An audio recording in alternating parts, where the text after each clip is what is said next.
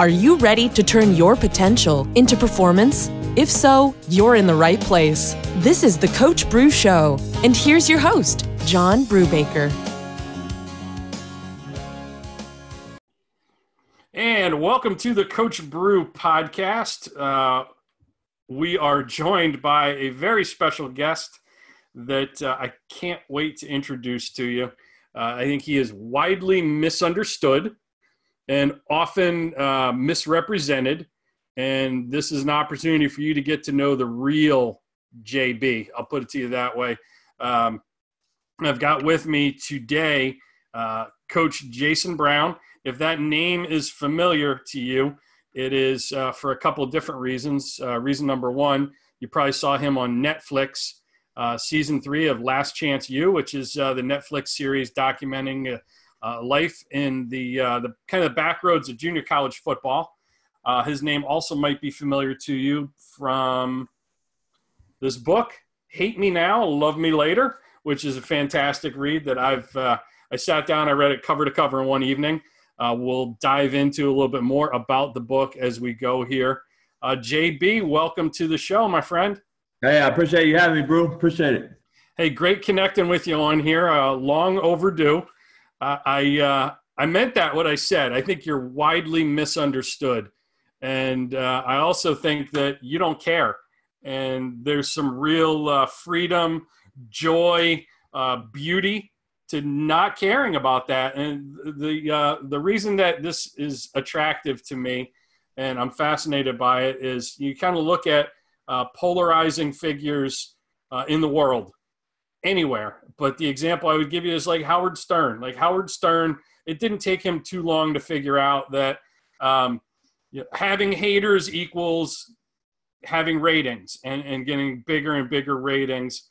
And that's something I figured out, uh, you know, too far into my career. Like, like don't be vanilla, be polarizing, have an opinion, don't shy away from it. You know, plant your flag in the ground, you know, with what you believe. And it was interesting. That's when I watched, uh, you know, the popularity of my brand grow. It's something that I don't think you needed to learn. Uh, it's uh, just who you are. You're like fearlessly authentic. And, uh, you know, you come from a place of caring about your players and student athletes. But I think some of that is lost on the general public in the uh, – the translation or the approach that they don't get because they like, they don't have a coach's mindset, you know? Um, so I would just, uh, just the formal introduction would be Jason Brown uh, is a turnaround king when it comes to coaching jobs, you know, take a downtrodden program and build it up uh, in less than, less than two years. He took uh, Independence Community College in Kansas and they finished up uh, ranked number five in the country in twenty seventeen uh, after a nine and two season that, that featured wins over uh, some perennial powers, Garden City, uh, Northeast Oklahoma, A and M. They both finished, I think, number thirteen, number eight, respectively, in the rankings and uh, in the final top twenty poll. So, you know, I don't want to discuss the twenty eighteen season uh, with you or with anyone listening because I don't want to give away anything that happened in season four of uh, Last Chance U, which drops on Netflix this Friday night, July nineteenth. I want to talk about you. And I want to talk about, you know, why you think you're kind of misunderstood and your experience at Independence, just your experience in, the, in your journey as a, a college football coach. And then also now your, your new journey and the new chapter, which is uh, your book, Hate Me Now, Love Me Later. So, uh, Jason, tell us a little bit about yourself. You yeah. have a really unique, really unique background. Yeah, yeah. It, uh, It is, I think, uh, compared comparable to many other people I know. I think it's a little unique. Um, you know, just it's just uh, I'm a product of my environment. People don't realize what that means. I don't believe. Uh, I told people on the show, you know, I'm a chameleon. I think I can walk uh, with all walks of life. I think I can go anywhere, uh, white, black, or green neighborhood, and uh, and get and fit fit in and not get uh, looked at crazy. And so. Um, you know, when I was young, I was a knucklehead. I used to, uh, I used to warrant being looked at crazy, and I used to uh, uh, egg it on. And now, you know, I'm grown up now, but I think people still recognize. I think real recognizes real is kind of the term we use growing up. Yep. And uh, I think that goes for, you know, business moguls to football coaches. So I think it's, sure. uh, it's a, it's a, it's a shared, you know, it's all, it's all one, it's a one tongue language I use in my book. And I think everybody understands that, but uh, you know, these people judge you, man, when you're so-called a public figure. Um, I'm learning this public figure thing, man. And, and, and, and let me tell you, you guys can have the public figure thing. I, I'm doing, I'm, it's crazy. I, I have a, uh, a renewed uh, respect for actors and uh, entertainers and comedians, these people that are in the limelight, because I see why they are who they are and how, act how they act. I used to hate them. I used to be like, oh, these guys are bougie and, uh, you know. A little, a little reclusive. Yeah. yeah, reclusive. And they just, you know, they thought they were too good for the world. And that's just growing up in L A, you know, you would see these people uh, just walking down the street in, in, in L A randomly. And, and, uh, you, and you know, You, when you're young, you look up to some of these people, whether it's a yep. football star, basketball, actor, you try to say something, they look at you sideways, you know. Um, so well, let's, let's, let's backtrack for a second. You didn't just grow up in L A. Yeah, yeah. You're, yeah, the, well, only, you're the only white kid that grew up in Compton, right? Yeah, Tell us a little yeah. bit about what that's like. Yeah. Uh, anyone can wrap their mind around that if they haven't been there, done that. Yeah, see, when I grew up there, it was all black. Um, turning slightly Hispanic. Um, when my dad grew up there, it was all white. Um, and the demographic changed quite, you know, basically overnight. So it was a cow town, believe it or not, um, you know, carriage and buggy back in, uh, you know, forties, fifties, thirties, forties, fifties. So it started to change probably right after, right before the Watts riots. And then it changed right after that. And then, uh, and then it became what I grew up in the eighties as, um, probably the most, uh, you know, dangerous town in America. So yeah. for, probably for all my uh, youth. But, um, you know, yeah, I was the only white guy, literally. Uh, my grandparents lived on a street called Palmer, wh which is in Luders Park in Compton. And, and uh, uh, it was an all-blood neighborhood. And, um, you know, you, you kind of stayed in those, uh, in that vicinity. You didn't cross over certain streets. Uh, it, it changed colors. And, uh, people from, from where I'm from know what I mean. And, and it's just, uh, it was. Yeah, when, uh, so what you mean is when you say change color, you don't mean skin tone, you mean like Bloods versus yeah, Crips, like exactly. blue versus red, right? Exactly. Exactly. Yeah. So, yeah we, we went from a red area to a blue area within a, a, a half a mile. So, um, you know, those are just things that, that, uh, that, you know, you had to, you had to get accustomed to. And, uh, and like I said, it was a product of my environment. You either, you either, uh, stomp or get stomped, and uh, you know you you're gonna you know like I said in the book, big fish eat little fish, and you better be uh, the big fish or you're gonna get ate up. And uh, you know it was one of those things though. I think uh, like real recognizes real. I think respect earns, respect given, and I think that's how it was. I never had an issue growing up. Um, we all were you know we'd have our normal uh, friendly fights, uh, or just you know had arguments or disagreements, but uh, the next day you're playing uh, you know you're playing uh, football together again in the park. So. It was just one of those deals. Um, yeah, you had mentioned uh, being a chameleon, kind of being able to move in any crowd and talk to anybody. And I think um, you know a lot of people would associate being a chameleon, like air quotes chameleon, uh, with kind of a negative connotation. And I don't really look at it that way. I look at it as like your ability to um, kind of flex your communication style. You know, back then it was out of survival, I imagine. And today, you know, that served you well because you can go into any home and recruit any type of kid and be highly relatable. Is that accurate, Jason?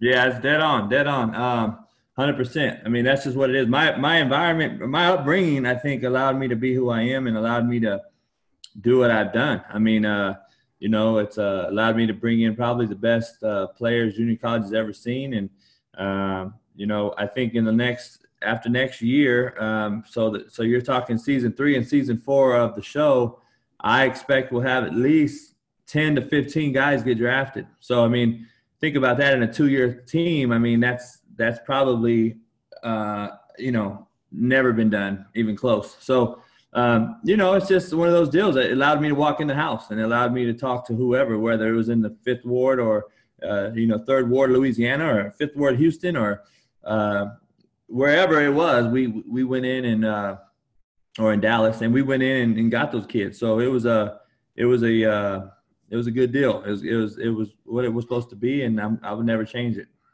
So what do you, what do you think is your unique skill set that uh, has helped you become successful? Uh, you know, when you look at college recruiters, I'd put you, the talent you assembled up against anybody. That doesn't happen by accident. So what's that unique skill set, you think? Um, I told people in the book too, man, I, I, I say this and I believe it. You got to have the it factor, uh, regardless if you're successful, I think, in whatever you do. Uh, Tom Brady had the it factor, obviously. Joe Montana, the, you know, uh, Tony Romo didn't have the it factor. He was probably a top five skill set guy of all time, but never won a playoff game because he he don't have the it factor. And I think coaching is the same. I think you have to have the it factor. I think, you know, the, you know, Morgan Dean, Stanley, or whatever. I think the C E O of that has the it factor. I think uh, Bill Gates has the it factor. They have to have something um, in in order to um, be successful. So I think I had the it factor as a young coach, as a young person coming up, and I think that goes back to my upbringing and how I was raised, and uh, you know, the struggles and strife that I had to go through, uh, trials and tribulations, all that stuff that you go through. I think growing up and where I grew up, I think it um, it's a learned trait, and I think you learn it as you toughen your skin, so to speak. And so yeah. that's what I did my whole time. Uh, you know, living in a car for eighteen months at one point, uh, getting ate up by ants at night. It was a uh, it made my skin. Tough, uh, skin tougher, literally. So, yeah. uh, you know, it, it's uh, it, those things allowed me to go get the best talent, because I think the kids real recognizes real, and I think yeah. uh, they know that I'm genuine when I walk into a home. And you know, the number one thing I tell kids, man, to be honest, um, you know, we could go ten and oh, win a national championship, but if I don't graduate you, I failed you at the end of the day. And we, I'd rather go oh and ten and get you a scholarship. And you know. Yeah. Um, We had one hundred one guys go Division One in three years, a national record, forty Power Fives, you know, forty, forty D one kids in one year, uh, all records. With doing that with two hundred kids on a team every year, and you divide that by two hundred, you divide our G P A. We had a two point seven, which is the highest in the country is for, for football playing JUCO. So, yeah, um, you know, most teams are only averaging in sixty to seventy kids because they want their G P As to look high. I'm doing it with two hundred because I just feel that. Why not? Why short it? Why not? Why why screw a kid? Let's put them all in there. They're all part of the team, because half the team helps us redshirt and helps our practice squad, and I want them to be a part of something. So when we won it all, uh, I basically had almost two hundred rings bought, and uh, not one kid, coach, or administrator paid for a ring. And uh, wow.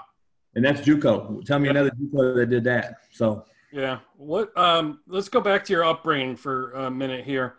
Uh, you talk about your unique skill set, and you know, what I'd like to know is what's the the most important thing you've learned in your life, like from your upbringing, whether it was uh, you know, from the streets you grew up on, or from your family, your parents, you know, someone who was influential. What's that one most important thing that you think served you well? Uh, be who you are, man. Uh, be be honest and be who you are, because I think. Uh, I learned from a long time ago, man, growing up in Compton. This I, I learned it at a at a uh, at a wrecking place, man, as about eleven year old. Um, I learned that uh, once you lie one time, you know what you have to do to cover up for that lie. You have to lie again, and that lie becomes another lie, and now you lied, and then you can become a liar. And uh, I learned that, and it stuck with me forever. So I, I, you know, once you lie one time, man, you're, you're going to have to lie again to cover up for that lie. So you might as well not lie from the beginning. And I learned that um, as a youngster, man. I, just be yourself, be true. And and uh, the truth does hurt, though. You, you kind of got to go through that, because I don't think, uh, especially today's players, uh, in my profession anyway, I don't believe they can understand the truth. I think they they reject it. Uh, the ones that accepted it, the one hundred one kids that did accept it in the three years, um, they're all playing, and we'll get a lot of them will get drafted. A lot of them will get their college degrees and and uh, be better community members for that reason. But they they accepted it and took it on, running you know head on. And uh, I tell them all the time, man, you know the real world's gonna hit you guys in the mouth in about eighteen months, and uh, you better uh, learn how to be on time, sit in the front, be attentive, um, learn how to play the game, and and that's just what what what to me what academics really is. It's playing a game, and uh, yeah. you know.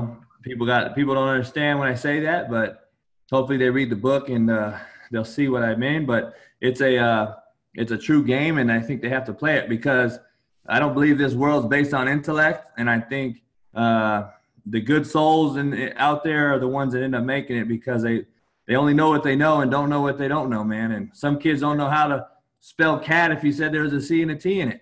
And, yeah. uh, and unfortunate, you know, my job is to get them graduated and get them to sign an N F L contract, and then let them, let them, let them buy their mom a house and do some things that they never would have think. And those guys have third, fourth grade reading level, but people don't yeah. realize that. But then you got these guys out there on YouTube and Flimlo raps and all these guys bashing me. They don't even know the, the, the story, and they want to go out there and do that, but they have no idea what we do on a daily basis. So they, they're bottom feeders, and they, there's a bunch of those bottom feeders out there um, that won't tell you anything in your face, but they'll do it on, on behind a keyboard. You know what I mean? Yeah.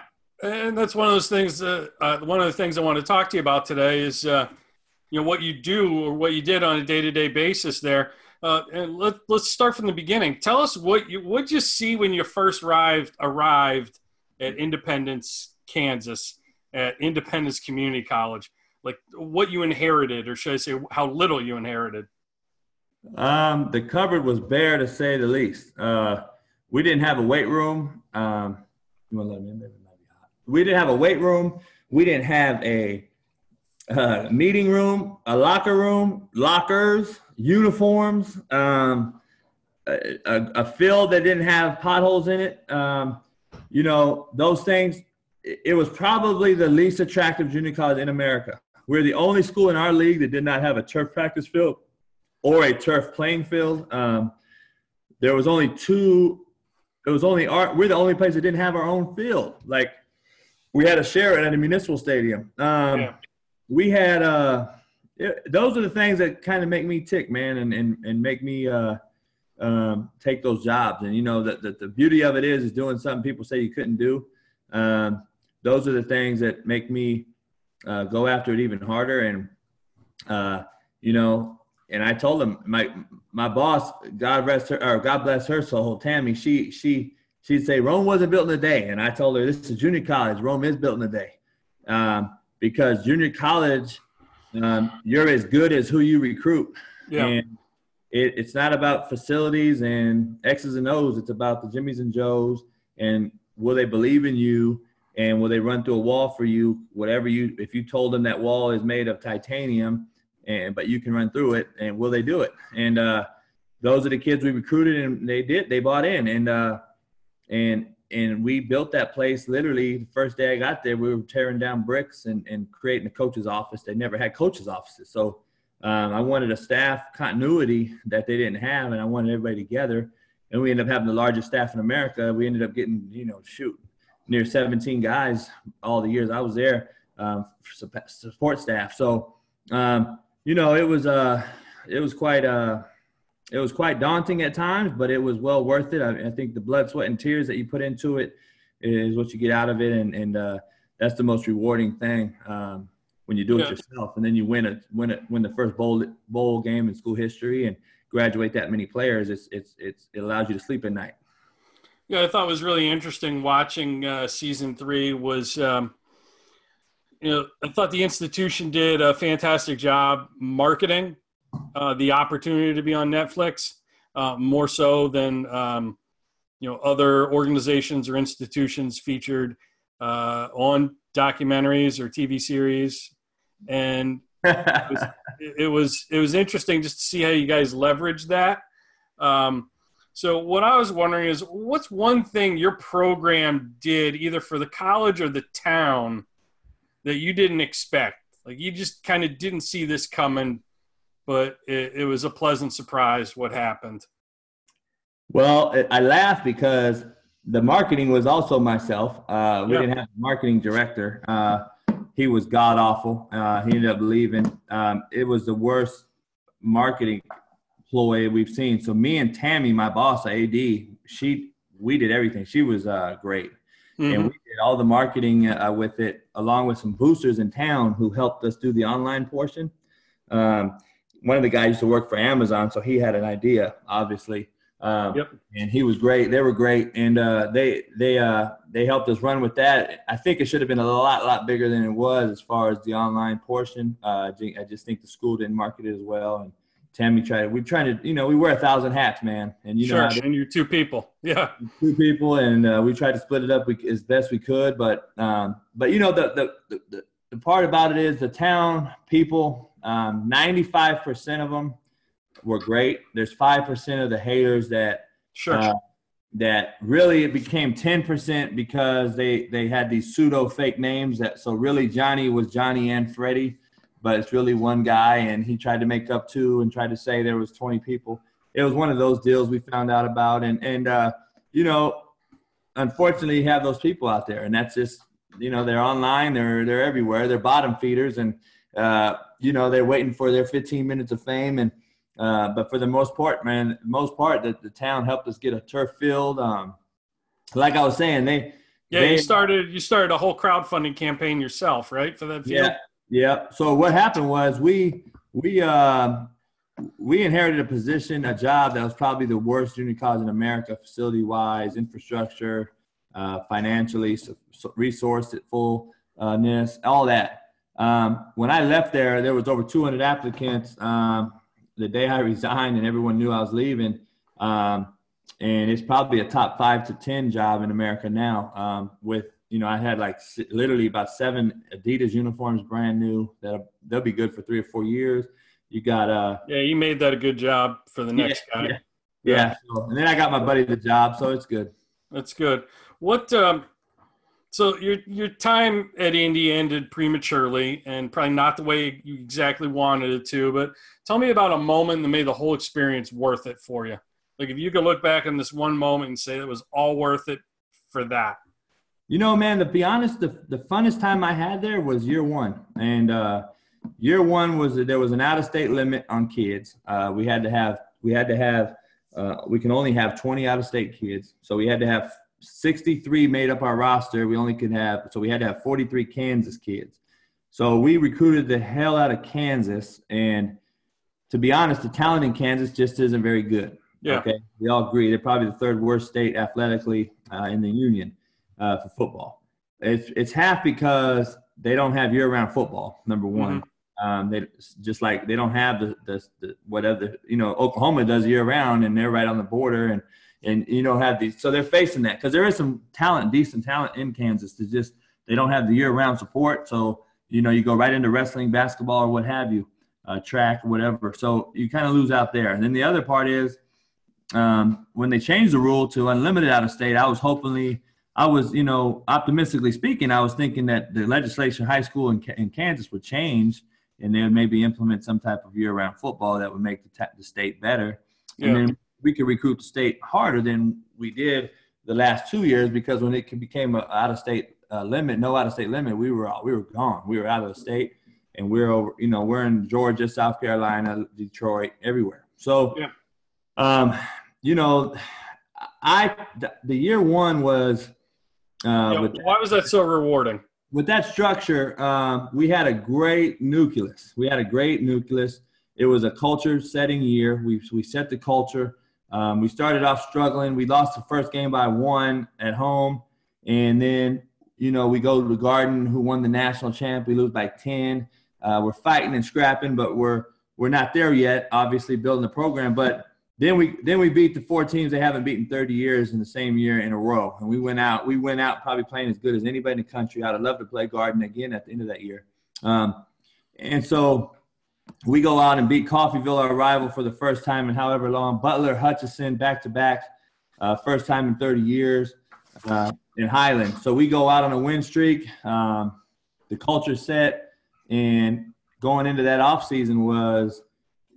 You know, we created what I call Dream U, and we we we ran with it, and we were trending on Twitter, and we became a household name overnight with the Dream U slogan and and those things. And um, you know, the that was the funnest year. I don't know if, it, if it's rewarding. I, I guess the most rewarding is it, it can be tied into every year as far as graduating the guys. I mean, that's yeah. just what it's about. That's all I've ever been about is is getting guys graduated. And and you know, the most rewarding thing as a coach in my career, uh, as a coach to this date, is I've never had a kid get kicked out of a four-year when he leaves me. And that's unreal. Yeah. Never gone to jail. He's never been kicked out of the program. I, you know, I got guys like Jeremy Pruitt and all these coaches call and say, you know, Your guys know how to sit in the front. They attack it. They're up at five a m They're never late. Um, th these guys are th by far the best junior college kids we have. And yeah. we sent out so many, uh, you know, that, that's the things that that's, that's the most rewarding. I mean, why, why is JUCO in and of itself, like to you, you're a JUCO guy, self-proclaimed JUCO guy. In your opinion, why is that the most rewarding level to be coaching at? Um, you know, to be honest, uh, JUCO is the most rewarding level is because the, I believe the reward outweighs the risk at the end of the day. Um, you know, we're dealing with every bro we're dealing with broken kids, make no yeah. mistake about it. And our kids are broken. Uh, we have to fix them. There's only so many guys that know how to fix them. Um, we try to fix them and get them graduated. And, you know, my thing is, is wins and losses in junior college are, do not mean anything to me. I mean, yeah. tomorrow, you're after the show comes out Friday, on Saturday, nobody will care what our record was. They'll all say, who's the crazy bastard on the show? Because last year we won it all. And yeah. you and you, I've never been talked to in person, or nobody's approached me and said, you did a hell of a coaching job, coach. You went nine and two and you won your first bowl game. How great are you? Nobody said that. They said, damn, you're crazy as hell. You know, yep. that's all they care about on that type of show. They don't care about wins and losses. And I don't think anyone, do you know who won the national championship in junior college last year? Couldn't tell you. See what I mean? Yeah. Um, East Mississippi won it again. Yeah. Um, First, you know, nobody's won it on the show, by the way. Um, but they won it last year, um, and they beat Garden City. Uh, and no, no kid even knows. No kid cares. They yeah. care about who wins the Alabama-Clemson game. That's what'll be remembered, not the junior college game. So my job is to get the kid, turn him into a from a boy to a man, and teach him how to, you know, hopefully get a degree and not go work at McDonald's. And and, and no offense to McDonald's, but you know, our kids, we we strive for greatness, so we want to make sure that they they go get a degree nowadays, and that's important. Yeah. And uh, see what they can do in the real world. You, you had mentioned uh, people reaching out to you on social media after watching the show, and you're kind of a lightning rod. Uh, we both know it. You know, you got people who love you on this side, and then you got people who hate you on the other side, and there's very there's very few in the middle. You know, yeah. what? Uh, and, and I've said since day one, since we connected and started emailing and talking, like, I just think people, you're misunderstood.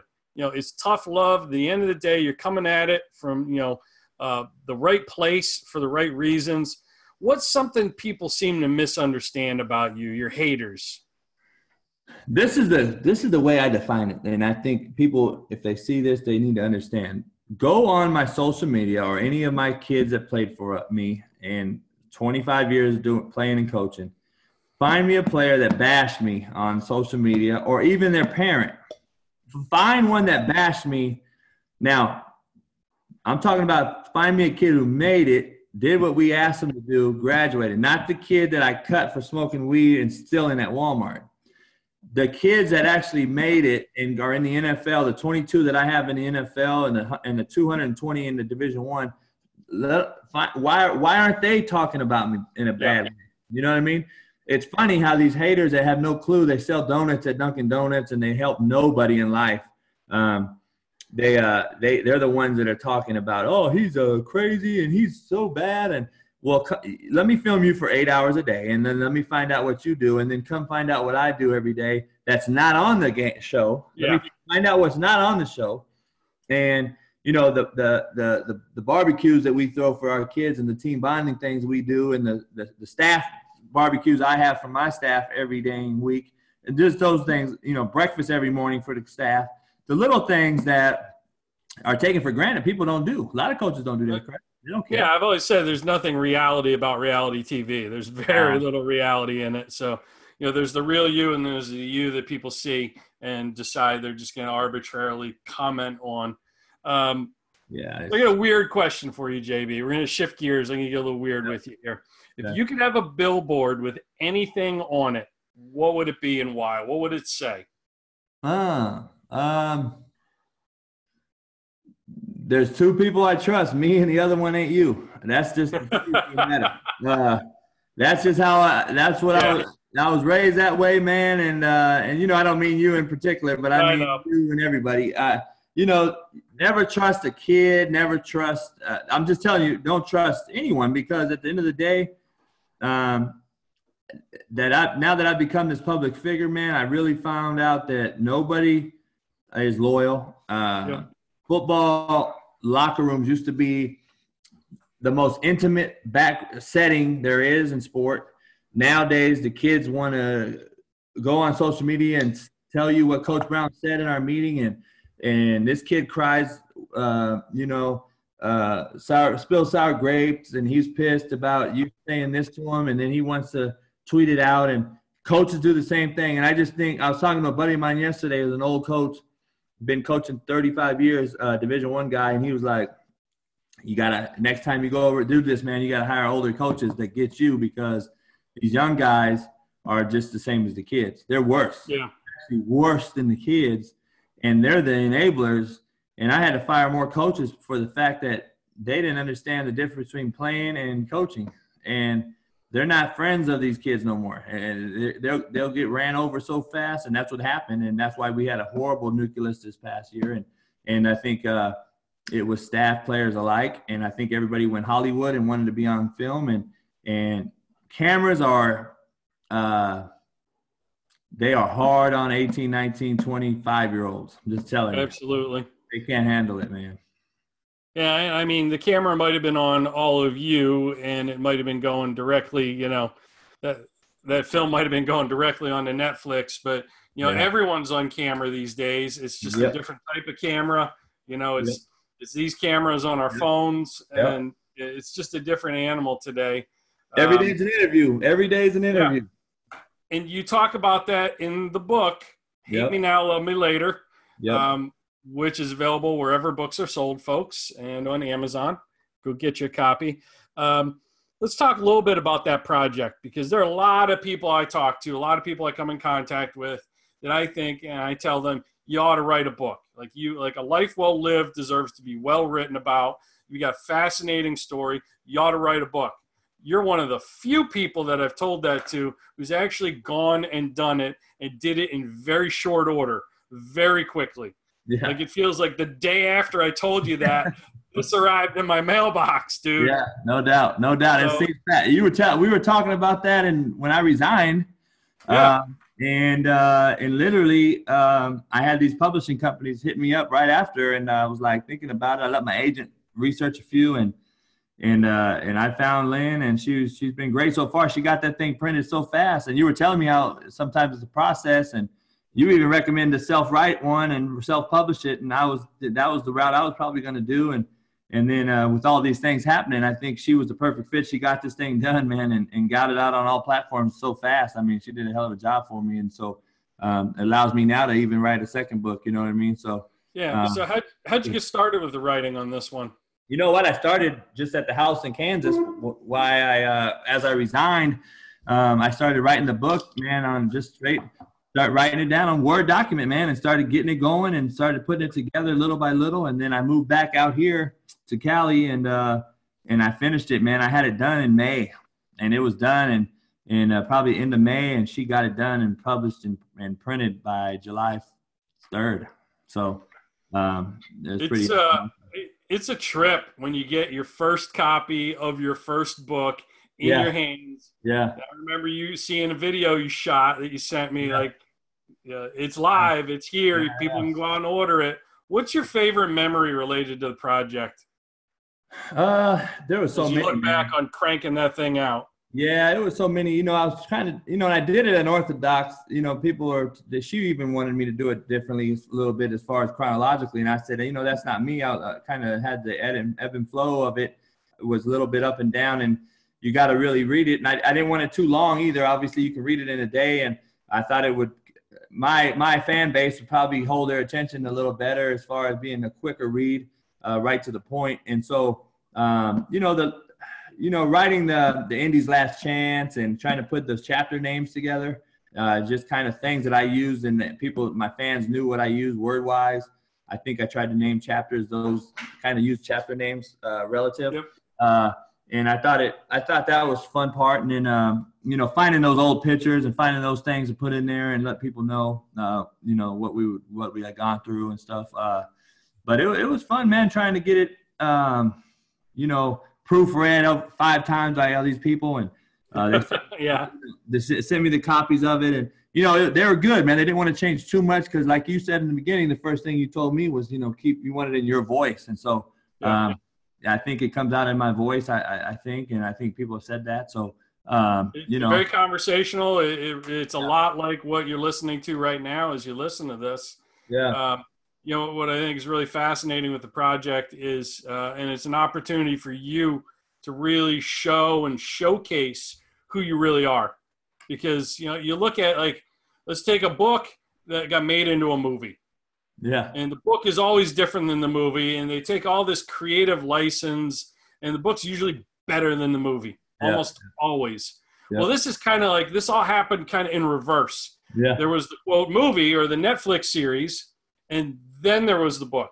So there are all these misconceptions about you, and you're misunderstood as a result of the cameras and just showing like the drama of reality T V, which isn't always reality, but then yeah. people get to see a very different, more real, you know, the authentic side of you, which is the fascinating part of the book for me. And that's why I say, like, you're so misunderstood. And some of that is great because you need haters to achieve right. anything. You got to have haters. I actually welcome haters. Yeah. I hope people think this interview sucks and they yeah. bash me for it. Because then on the other side, they're going to be twice yeah. as many people who love it. But uh, yeah. I think it's an opportunity for people to get to know the real Jason Brown much better and uh, turn some of those haters around to admirers, I think will happen as a result of the book. And uh, it just gets it gives people a holistic view of you and who you are and what you're about that they could never get in a Netflix series. And they're going to go watch it on the nineteenth when mm-hmm. season four airs. And they're going to see a completely different side of you. Yeah. And they they ought to read the book in parallel to watching yeah. and binge yeah. watching season four to, yeah. to get a more accurate picture, in my humble but highly accurate opinion. Yeah, no question. I appreciate it. I, you know, that's why we dropped the book two weeks before the show. Um, yep. And, and then uh, trying to get it that way. And then, uh, you know, the show comes out. But, you know, you're going to have your haters. Like, you know, the, the thing is, uh, Brew, I, I I got a uh, about thirty thousand emails within twenty-four hours on my computer at, on, at the office when uh, this thing dropped last year.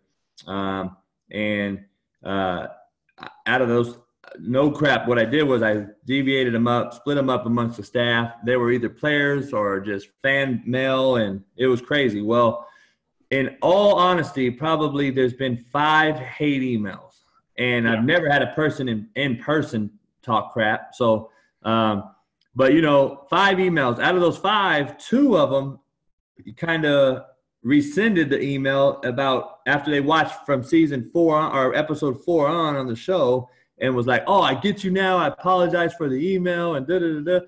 So, you know, I respect you for that. I mean, if you, if, if you want to, but they're so quick to judge nowadays, these people and these, these, um, you know, whatever you want to call it, the millennials or whatever they are, they, they, they're so quick to judge you, man, because of uh, a few things they see, but they don't know you, man. They don't know anything. They don't know that my yeah. kid's sister got killed and brother got killed, and I didn't let them go home, and I kept them there, and they knew that I was their uh, – we were their family. They, th- these kids – and this has happened through my coaching career, but these guys don't see all that. They don't know that. So, yeah.